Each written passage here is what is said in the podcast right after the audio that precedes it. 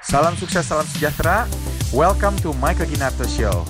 Saya Michael Ginarto dan setiap minggu saya menyajikan kepada Anda orang yang menginspirasi atau pesan yang menginspirasi untuk membantu Anda meraih kesuksesan dalam hidup Anda.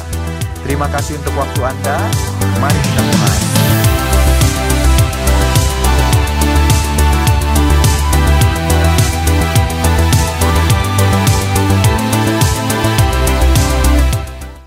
Kalau uh, Michael lihat gitu ya, di antara orang-orang sukses di dunia, siapa pun itu, they always have something in common.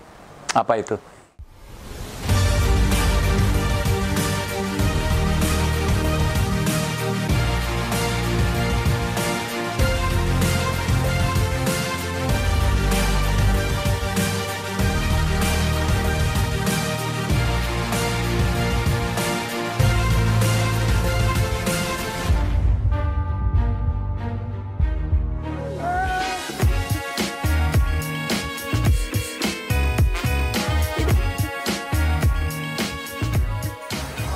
Sukses, salam sejahtera. Kembali lagi bersama saya, Michael Ginarto. Hari ini kita kedatangan bintang tamu yang sangat luar biasa, yaitu Pak Tantowi Yahya. Salah satu sahabat saya yang tahun 2008 itu boleh dibilang pernikahan saya di blessing sama Pak Tantowi Yahya. Makanya sampai hari ini pernikahan saya luar biasa diberkati dan juga punya tiga orang anak. Itu salah satu motonya beliau ya. So sobat-sobat entrepreneur sekalian kita hari ini bakal belajar banyak tentang uh, bagaimana caranya kita uh, kerjasama dengan New Zealand mungkin tentang public speaking mungkin tentang uh, what else ya? There's a lot of things we can learn from Pak Tantowi. So first and foremost, thank you Pak for coming Pak. Thank you for inviting show. me, Mike. Yes. It's a pleasure to be here. How are you? I'm fine, super fine. Oh, super fine, That's good. yeah, That's good. yeah, and it's always great to be back home. Yes. Jakarta is always home. Yes. For me. Home sweet home is Home here. sweet home, ya. Yes. Berapa lama nih kali ini trip ke Jakartanya? Trip ke Jakarta kali ini 10 hari. 10 hari ya. Ya, lusa kembali lagi ke Wellington. Wow. Rutin lagi. Wow. Di sana lagi dingin apa lagi Di winter apa? New Zealand, Australia, dan sebagian negara di Amerika Selatan, Afrika Mhm. itu, selatan itu kebalikan dari barat. Oh. Jadi Right is summer. ah, sekarang ini mau masuk summer. Oke. Ah, tapi sepanas-panasnya summer di sana, sedingin-dinginnya winter di sana itu tidak terlalu ekstrim. I see. Ah, sangat sangat nyaman, I khususnya see, buat I kita. Oke. Iya. So, bagaimana Pak nih ceritain dong? Sekarang kan jadi ambasador ya. Iya. Everybody uh, kind of know about your story. You're very famous Hmm. for for being uh, the host of Who Wants to Be a Millionaire. Ya kan? You're also very successful uh, Mm-hmm. Iya, iya. politician. Iya. Also uh, song Ya.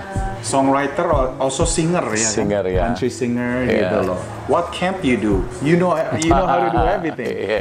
gitu loh so Ya jadi uh, Michael, uh, my background itu is very colorful ya.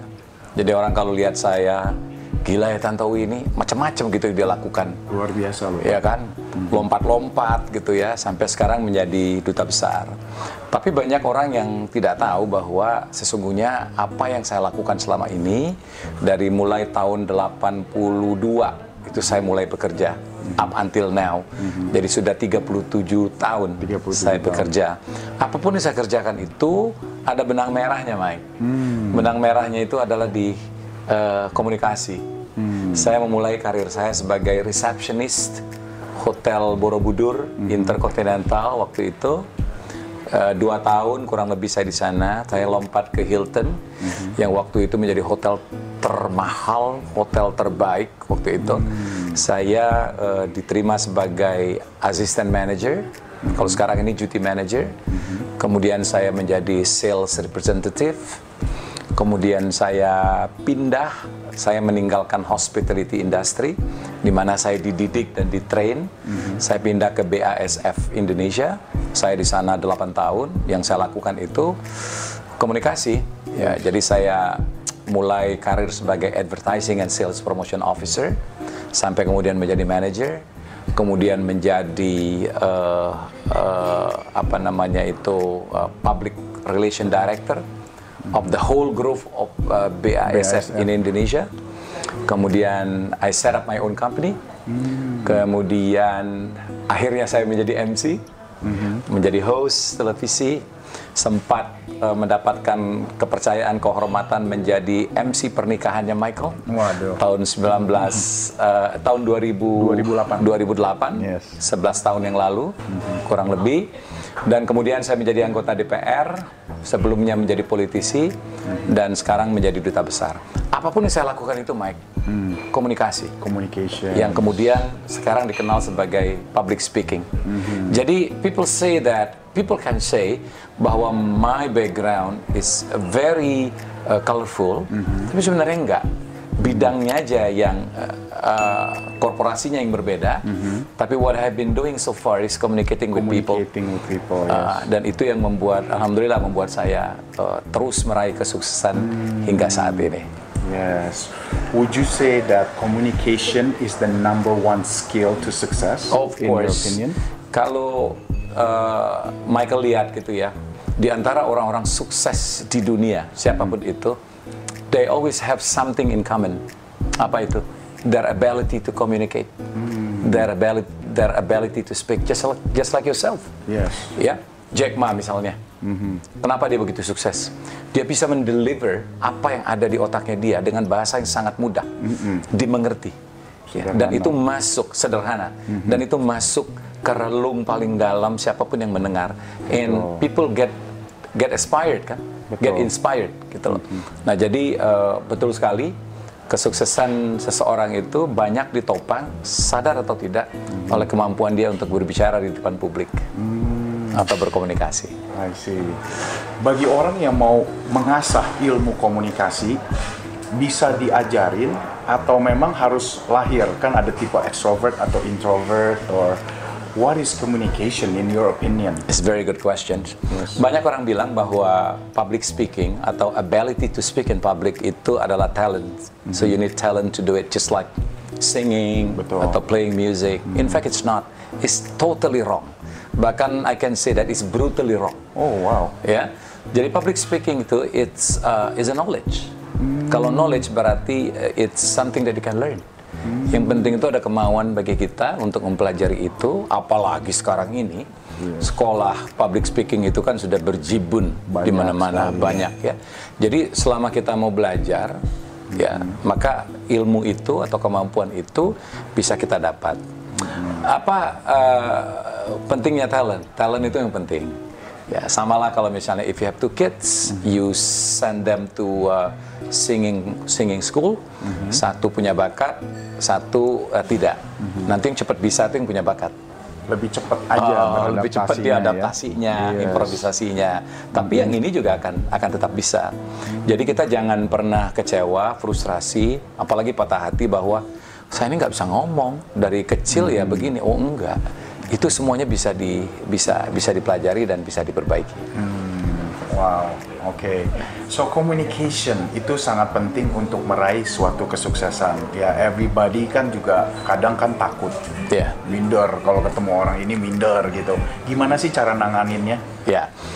Ya kalau kita attend uh, public speaking course atau public speaking school, hal-hal seperti itu uh, itu akan menjadi pembahasan awal.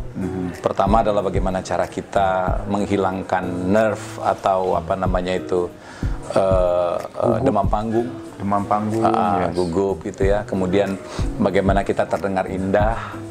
Kemudian bagaimana kita pada akhirnya terdengar eh, meyakinkan ketika berbicara. Semuanya itu bisa dipelajari dan itu eh, ada prosesnya. Jadi tidak ada yang tidak mungkin, tidak ada yang susah. Semuanya bisa dipelajari termasuk bagaimana cara menghilangkan Rasa tadi tadi rasa gugup itu tadi. Oh, I see, I see. Oke, interesting. Pak, you kan juga you ceritain jalur karir you pindah-pindah. Ya. You're famous for saying you always get out of your comfort zone gitu loh. Ya. Apa yang push you to go to the next venture, the next venture, and you always come out on top every time gitu. What, is there like a special routine that you do, or how do you know when is the right time to move on to the next opportunity? I like the question again. Yes. Saya itu termasuk orang yang terus mau maju. Jadi I'm a dreamer, so to speak. Yes. Jadi saya selalu punya sesuatu yang besar yang ada di angan-angan saya. Nah untuk itu saya perlu perubahan. Musuh dari sebuah eh, perubahan itu eh, adalah eh, eh, comfort zone, Zona nyaman ya. Ah, zona nyaman. Jadi kita sulit maju apabila kita betah pada satu posisi di mana kita berada sekarang. Gak mungkin kita bisa maju. Jadi if you want to develop, kalau kita mau advance, maka kita harus mau untuk keluar dari zona nyaman itu. Nah saya itu adalah orang tipe itu. Nggak bisa diem. Nggak, nggak bisa diem.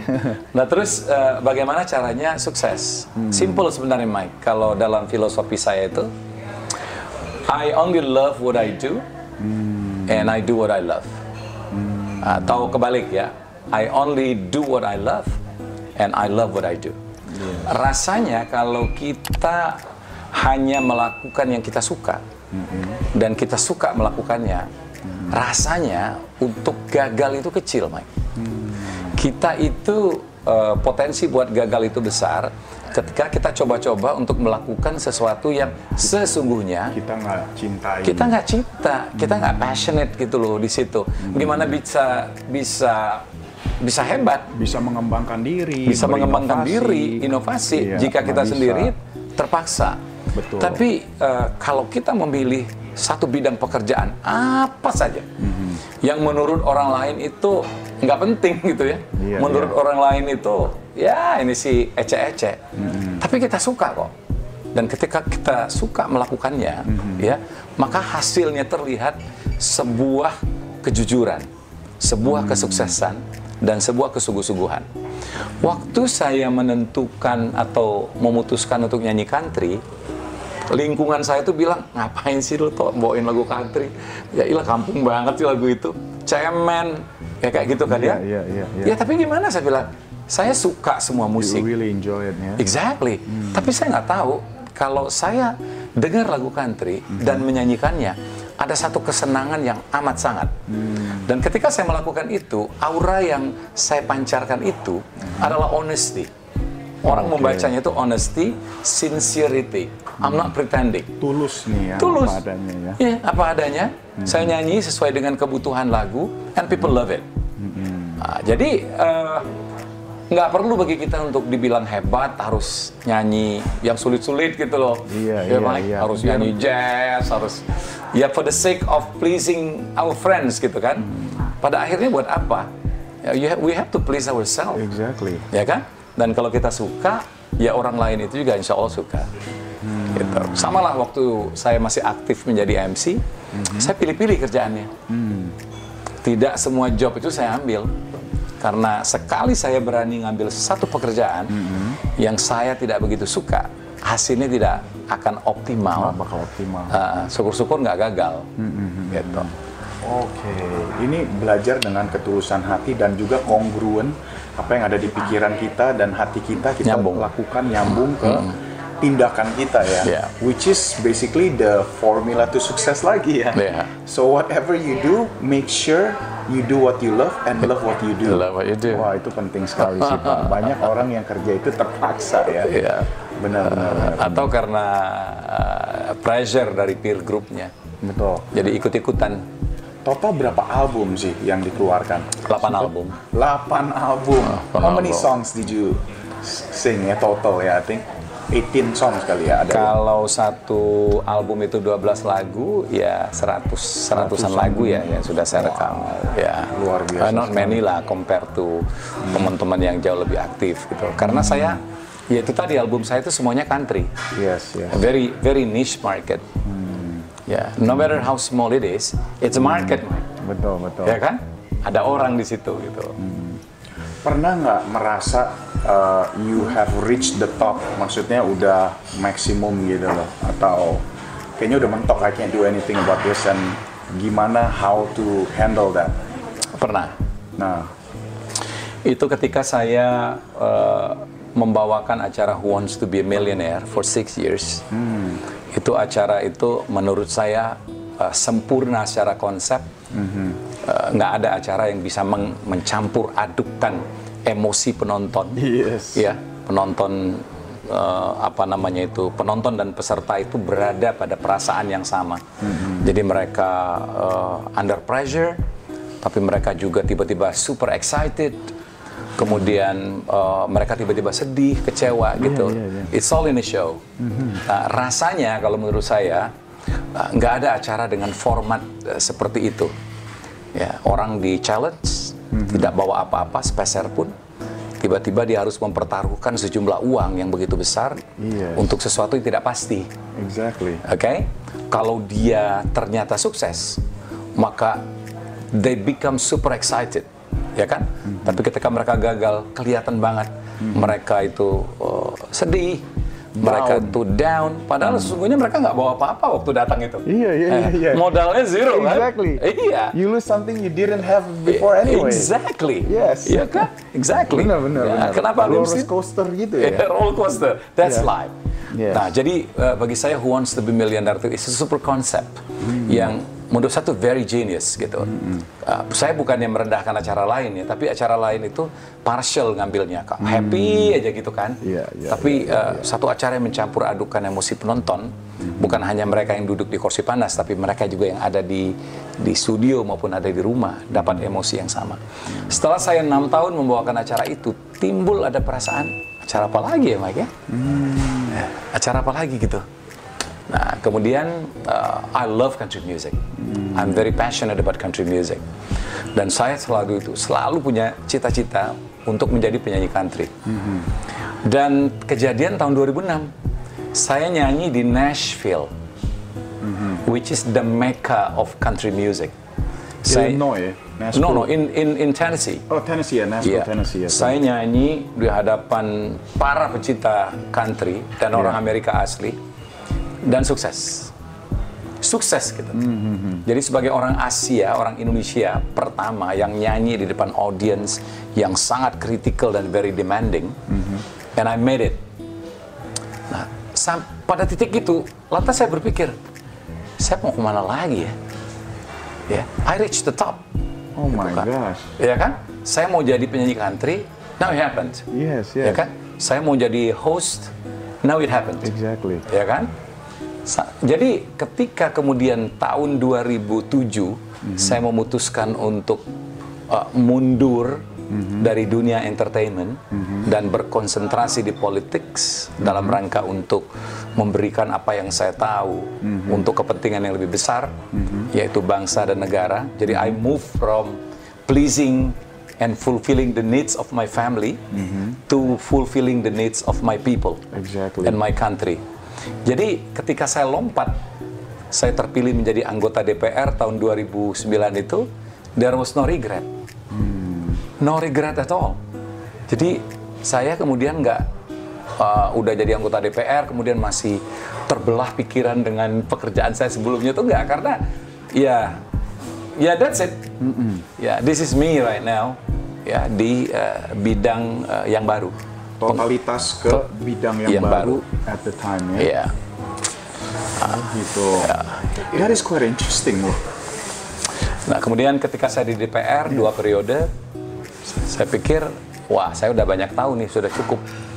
Uh, saya mengerti menjadi legislator, hmm. mengerti berpartner dengan pemerintah, gitu ya, mengerti bekerja dalam payung kolektif kolegial, bagaimana cara memposisikan diri uh, uh, memenuhi kepentingan partai yang saya wakili mm-hmm. dan juga memperjuangkan kepentingan rakyat yang saya wakili itu kan nggak mudah.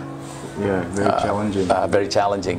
Ya kita terlalu uh, mengakomodir kepentingan partai, rakyat marah. Hmm. Terlalu mengakomodir kepentingan uh, rakyat, uh, partai belum tentu happy gitu kan. Ada sweet spotnya nih. Oh iya. Yes. Jadi kita harus pintar betul meniti agar hmm. supaya dua-duanya itu bisa kita uh, bisa kita lakukan dengan baik. Alhamdulillah, I did it well.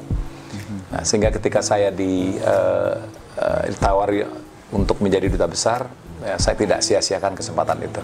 Karena bagi saya inilah kesempatan bagi saya untuk to represent my country, Exactly. to represent my people, and to represent my president. Wah Pak, ini saya belajar banyak. Ah, seriously. Actually ya, kalau dipikir-pikir, uh, you- boleh dibilang you're very ambitious, and then you you always challenge yourself to become a better person, a better person in every venture that you do kan. Maksudnya, even in country music aja, you reach Nashville, Tennessee punya basically the concert gitu kan. But what is interesting is once you reach the top, it's not that attractive to you anymore. That you wanna move on to the next venture. That is quite a thing to ini juga loh. Iya kan? Maksudnya that's a way for you to get out of the comfort zone. Ya. Is okay. I have to keep pushing myself to Yeah. be the very best. Gitu Ya. ya Pak ya. Ya. Eh, yang penting itu begini menurut saya ya. Iya. Nah, in life itu adalah kita itu adalah eh, driver of our own self. Jadi eh, ibarat kita punya mobil, Iya. kita nyetir mobil milik kita sendiri. Nah, mobil itu adalah diri kita. Diri kita. Ya, sopir itu diri kita sendiri. Gitu. Jadi eh, eh, sebagai sopir kita tahu pasti ini eh, kapasitas mobil ini. Ya, kita mau ngebut sampai speed berapa, it's all up to us. Nah, jadi ketika kita lihat bahwa jalan itu memungkinkan bagi kita untuk untuk ngebut, why don't you do it? Nah, jadi eh, yang paling penting itu adalah eh, kita harus tahu kapasitas kita itu sebesar apa. And I know very well my capacity, Self knowledge nih. ya, self self knowledge gitu. Nah, tapi kita tinggal di Indonesia yang kita tidak boleh share mimpi kita tuh in public karena takut kita dibilang ambitious, arrogant, ya kan gitu-gitu ya. Jadi keep it for yourself, tapi you have to know your capacity. Nah, jangan sia-siakan uh, capacity itu. Ya, kalau kalau tidak itu wasted gitu. Oke, mantap, mantap. Pak, you sekarang jadi dubes for New Zealand. Brand new occupation, brand new position. Maksudnya, what would be the most critical skill that you need to have in order for you to thrive in your current position? I mean, you keep changing ini kan, you always thrive. There must be some secret mindset that you have. Kok bisa sekarang gitu loh? Sama kuncinya communications. Communication ya. Iya. Jadi your your ability atau kemampuan kita untuk berkomunikasi dengan negara di mana kita ditempatkan. Negara itu artinya apa? Pemerintahnya, parlemennya, rakyatnya, pelaku usahanya, medianya, NGO-nya, dan stake-stakeholder lainnya. Nah, sebagai representasi rakyat, negara, dan Presiden Republik Indonesia, kita harus bisa menyampaikan pesan itu, pesan tiga entitas ini kepada stakeholder-stakeholder itu dengan gaya bahasa pembawaan yang berbeda-beda, tapi message-nya sama. Jadi keberhasilan dari sebuah diplomasi itu adalah ketika kita berhasil membuat mereka itu mengerti, mendukung dan menyetujui ide kita terhadap sesuatu. Nah, kuncinya kan di situ. Iya, betul. Nah, selama kita tidak berhasil uh, meyakinkan mereka, ya tidak berhasil diplomasi itu. Apalagi sampai terjadi permusuhan. Ya, kita diusir atau tidak disukai oleh negara di mana kita ditempatkan. Ya pada saat itu diplomasi yang sedang dibawa oleh duta besar ini ya sudah gagal. Saatnya buat ditarik atau di recall. Betul. Ka- Karena sudah tidak produktif lagi mempertahankan orang itu di sana. Nah, jadi eh, menguasai komunikasi dalam berbagai bentuk itu adalah modal utama dari seorang diplomat, apalagi seorang duta besar. Hmm, waduh, luar biasa. Sekarang kalau di New Zealand, what, gimana Pak? For the past three years, Indonesia masuk ke New Zealand itu uh, ada ekspornya meningkat atau ada mutualisme Iya. apa yang udah dibentuk? Saya Michael eh, bangga ya bangga sekali menjadi salah satu dari sedikit duta besar yang dititipi misi khusus oleh Presiden Jokowi. Tidak banyak. Apa itu? Ah, jadi misi yang dititipkan oleh Bapak Presiden itu adalah bagaimana membuat Indonesia itu hadir di Pasifik, hadir di Selandia Baru. Hadir dalam pengertian kiprah kita itu diketahui dan diapresiasi oleh Selandia Baru dan negara-negara di Pasifik yang ada di sekitar Selandia Baru. Mengapa ini penting? Karena kita punya kepentingan yang sangat besar. Kepentingan kita yang sangat besar tersebut adalah menjaga agar supaya dukungan dari Selandia Baru dan negara-negara di Pasifik atas keutuhan wilayah negara kesatuan Republik Indonesia itu tetap terjaga. Keutuhan wilayah kita itu adalah dari Sabang sampai Merauke. Nah, jadi Selandia Baru dan negara-negara di Pasifik itu harus mengakui keutuhan NKRI. Nah, jadi kalau misalnya ada gerakan-gerakan yang ingin mengganggu keutuhan tersebut, ya kita harus pastikan bahwa Selandia Baru dan negara-negara kecil yang ada di kawasan Pasifik itu tetap mendukung bahwa Indonesia itu adalah Sabang sampai Merauke. Itulah misi dari eh, presiden yang diberikan kepada saya. It's a big job. It's a big job. Yes. Nah, sebagai presiden, maka presiden itu sebagai atasan hanya memberikan garis besar. Pengejawatahannya itu adalah tergantung kita. Bagaimana kita eh, mencapainya tergantung kita. Jadi presiden itu ibaratnya ngasih kita mobil, terus eh, kita harus nyampe ke sini. Nah, kita mau lewat mana, kecepatan berapa, Is your call. Uh, is your call. Presiden nggak mungkin sedetail itu, nah, ya kan gitu. Yes, nah, alhamdulillah in three years, almost three years now, Yes. rasanya message atau pesan itu uh, sudah bisa saya deliver. Karena presiden itu uh, tidak suka hanya send message, tapi mes- message itu harus deliver. Delivered, yes, I yes, like yes, that yes, gitu. yes, yes, Keren yes. banget ya. Pas Kalau- inauguration, Ah, ya Iya, kan? pas inauguration. Iya, iya, Dan menurut saya itu bener gitu. Yes, yes, Kita yes. kalau ngirim WA, Iya, send iya. aja sebelum dicontreng biru, Iya. belum sukses itu. Belum sukses. Benar, Ah, benar, presiden itu yang penting itu conteng biru dua berarti Iya, iya, dibaca. Ada ya. Itu betul, ini betul. simple banget tapi Iya, keren. berkena. Eh, Iya, kena kena gitu. banget, iya. Nah, menurut saya itu dalam konteks itu saya sudah contreng biru. Iya, Nah, iya, saya kasih contoh ya, Mike. Indonesia itu selama ini selalu kesulitan mengedres negara-negara di Pasifik karena mereka menganggap kita bukan bagian dari mereka. Oh, mereka menganggap kita tuh Asia. oh. Ya memang betul. Indonesia tuh di mana-mana dikumandangkan sebagai negara Asia. Betul. Ya kan? Kita ASEAN, one of the big economies in Asia, ya.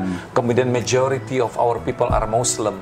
Itu kan image yang diketahui oleh masyarakat dunia tentang Luar, Indonesia, ya. kan gitu.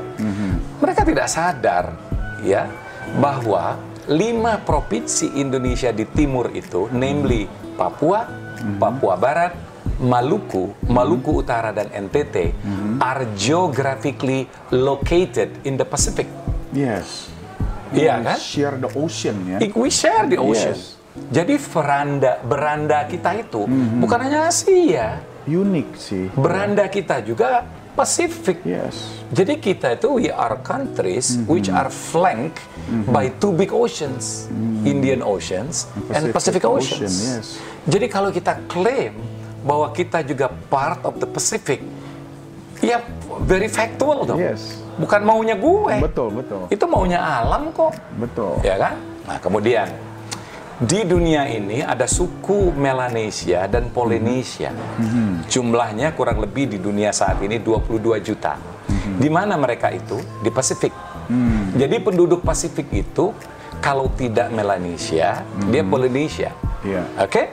Nah, penduduk Indonesia atau saudara-saudara kita yang tinggal di timur itu, they are either Melanesians or Polynesians. Polynesian. Yes. Melanesian itu adalah orang Papua, orang NTT. Polynesian itu adalah orang Maluku.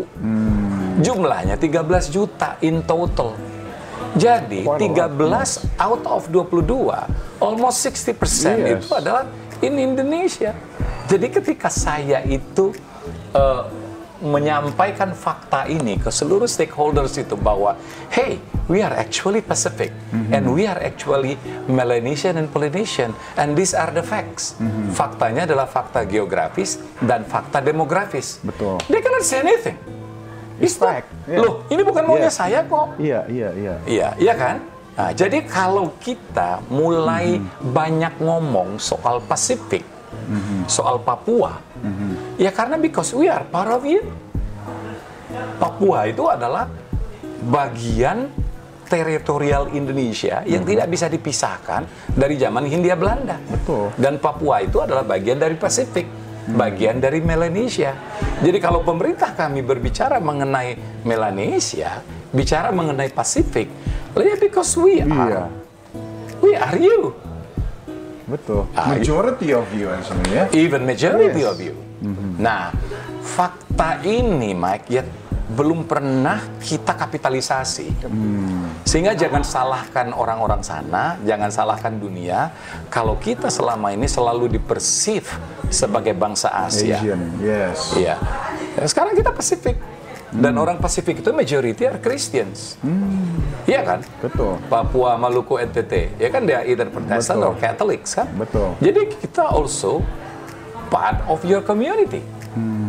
Nah itu sekarang ini alhamdulillah kita sekarang sudah di grup sebagai bagian dari Pasifik.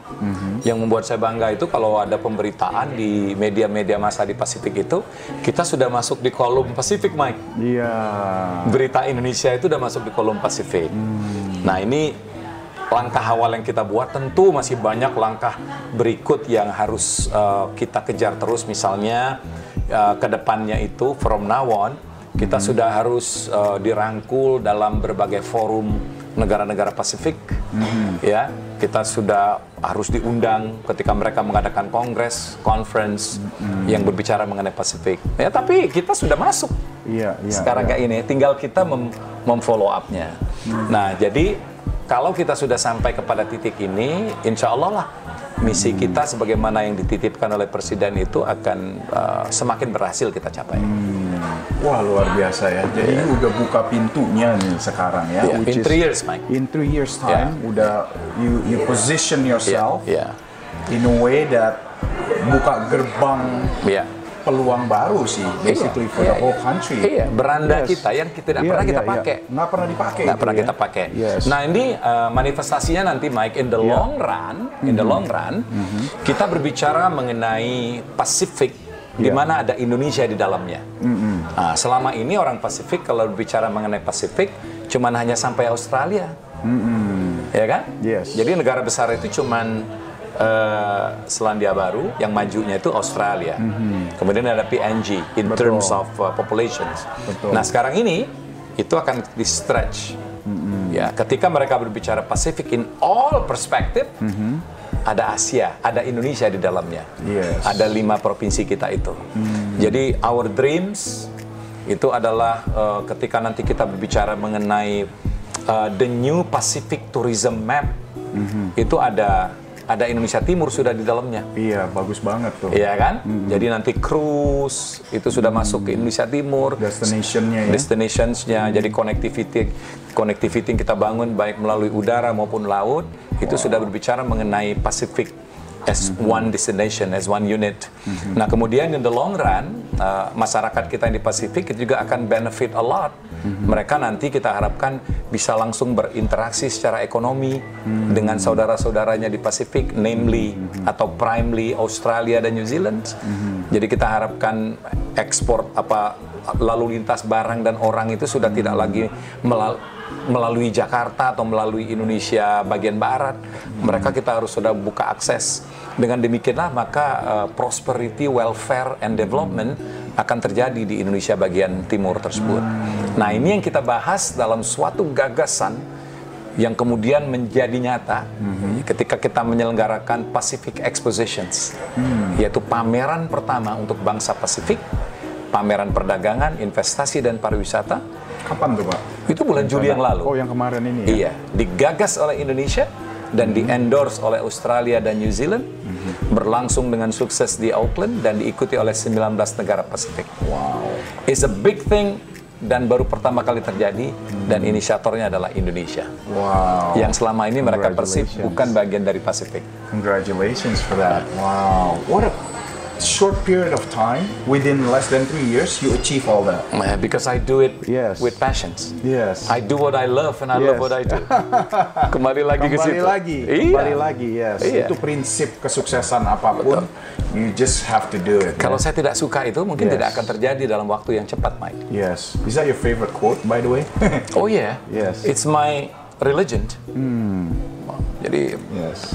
bukan religion ya, apa, apa namanya itu? uh, You live by that eh, inilah, exactly. Bukan religion, ya, Yeah, ya, ya. ideology yang Ideology. Yes. Ideology. I was about to say that. Yes, yes, Ya, yes. gitu. That's good. Well, I learned so much from you. Oh, thank you. Kalau orang yang mau kerjasama sama New Zealand, is it hard? Uh, apa aja sih prosesnya? Oke. Kayak Misalkan ada orang punya Ya. industri uh, kreatif, Ya. kopi, batik dan lain sebagainya. Ya. Is it hard? Jadi New Zealand itu satu hal yang kita harus tahu dan sadar bahwa New Zealand is a trading country. Trading country. Ah, jadi populasinya sangat sedikit, less than 5 million. Mereka hidupnya cuma dagang. Ekonomi mereka itu basisnya adalah perdagangan. Jadi mereka menjual hasil bumi mereka yang kualitas yang sangat bagus, yaitu dari pertanian, kemudian perikanan, ah, kemudian dari gas bumi, ya, mereka jual ke dunia. Jadi konsep mereka berpikir itu adalah berdagang. Karena bangsa pedagang, mereka itu nggak mau cari ribut dengan negara mana pun. Damai-damai. Uh, mau damai-damai saja, ya. Nah, uh, bekerja dengan uh, satu negara yang prinsipnya dagang, ya kita harus tahu betul, ya apa kebutuhan mereka sesungguhnya.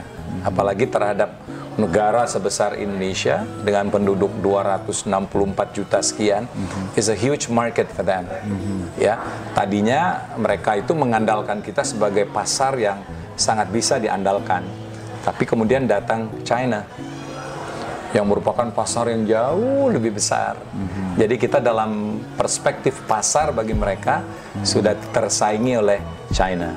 Bukan hanya New Zealand sebenarnya, negara mana pun itu akhirnya become economically dependent, ya kan? Yes. To China karena besarnya pasar mereka.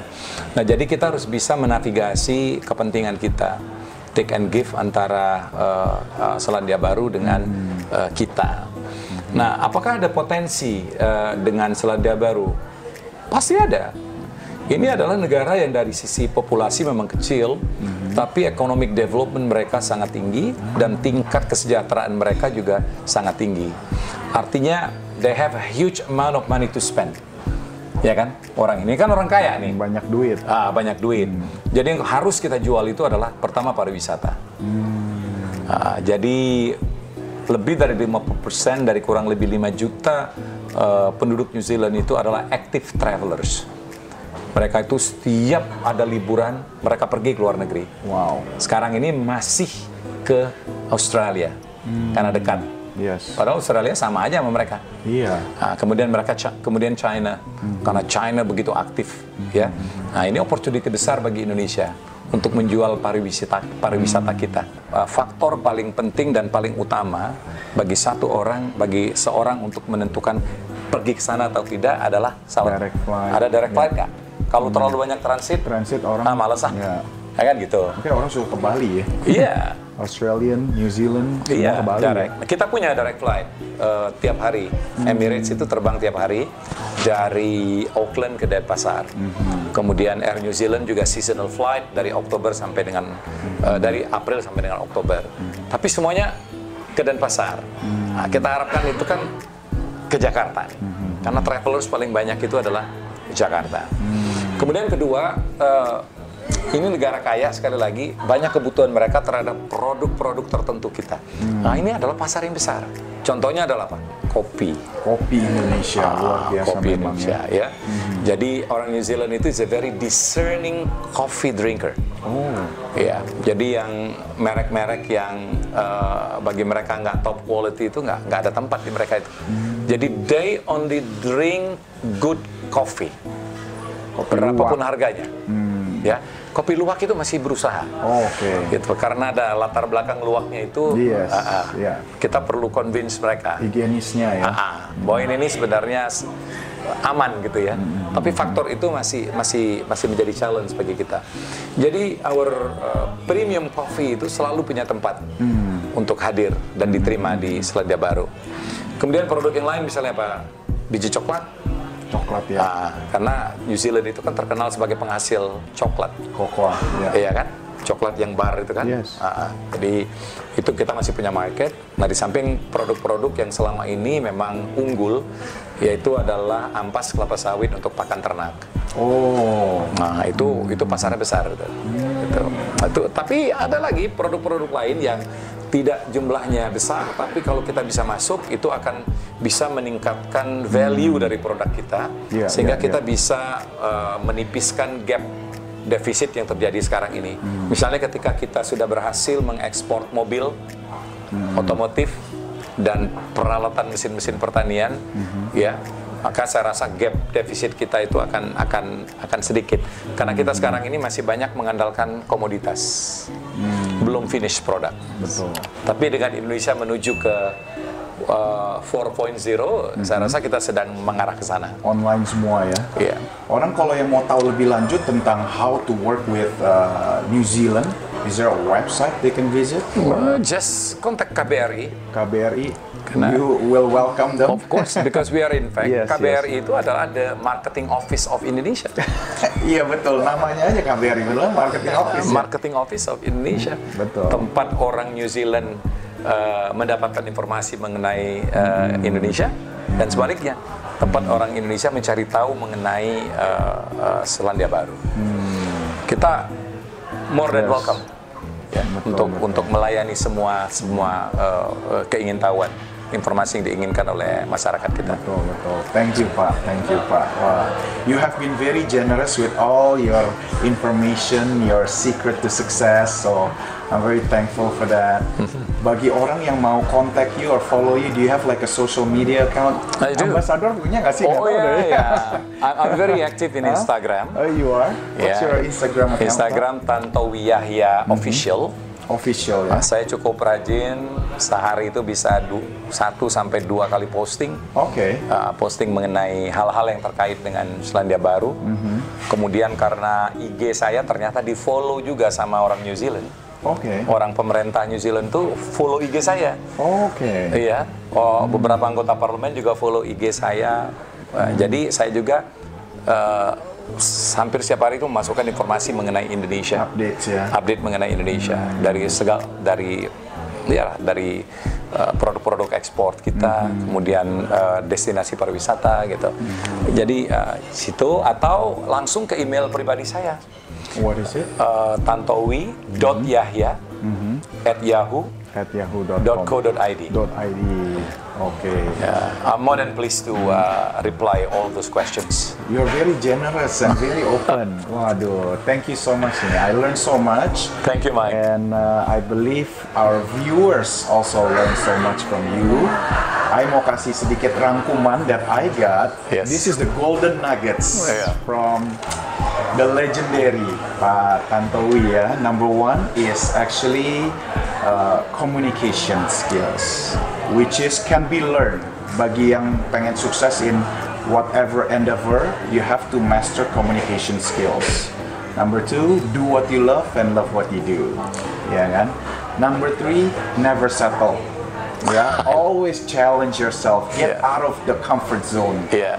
Am I doing okay so far? Oh, yeah, good. Iya kan? Oh, you're good at summarizing all that I said. Yes, and uh, uh, number four, I think uh, it's also good to uh, keep continuing learning from from your environment and also be a marketer, a good marketer in whatever that you do. Right? When you were doing country song, you're a good marketer, right? And then totalitas juga ya Totalitas. in in your uh, the endeavor that you choose, the venture that you choose. So that's it. To sum it up, Yep. right? I mean, like 37 years of career. I mean, in 35 minutes. Luar biasa. Ini saya belajar hikmat dan uh, pengalaman dari Pak Tantowi ya dari dulu I'm a fan of course my wedding been blessed by him and saya mau berterima kasih sekali lagi nih and we learn so much. Saya juga Yes. berterima kasih sudah diundang dan Yes. berkesempatan untuk share pengalaman hidup saya, uh, everything that I know, Hmm. tanpa ada interupsi, tanpa ada jedah iklan. Biasanya kalau saya muncul di TV itu lagi enak ngomong, sekarang nggak ada. Yes, ngomong yes. ngalir aja itu enak Yes, banget yes, itu ya. yes, yes, yes. Mudah-mudahan apa yang kita bahas dan diskusikan ini Mike bisa Yes, mendatangkan inspirasi dan manfaat pada akhirnya ya bagi siapa pun yang menyaksikan tayangan ini. Betul, betul. Ya. Oke, sobat-sobat entrepreneur, sekian perbincangan saya bersama Sang Tantowi Yahya. saya yakin uh, perbincangan kita sangat amat uh, bermutu dan bermanfaat dan saya berharap Anda bisa take action and apply to your life. Bagi yang ingin kontak langsung dengan Pak Tantowi Yahya, you can follow his Instagram, Tantowi Yahya Official. Or you can email him as well at tantowi Dot Yahya. Yahya At yahoo. yahoo.co.id. And don't forget, please subscribe to my channel only at Michael Ginarto. Okay, it's free. Okay, so saya pengen dengar komen-komen dari Anda, and saya berharap Anda bisa komen juga juga tanya langsung sama Pak Tantowi. Oke, sekian dan uh, salam sukses dan salam sejahtera.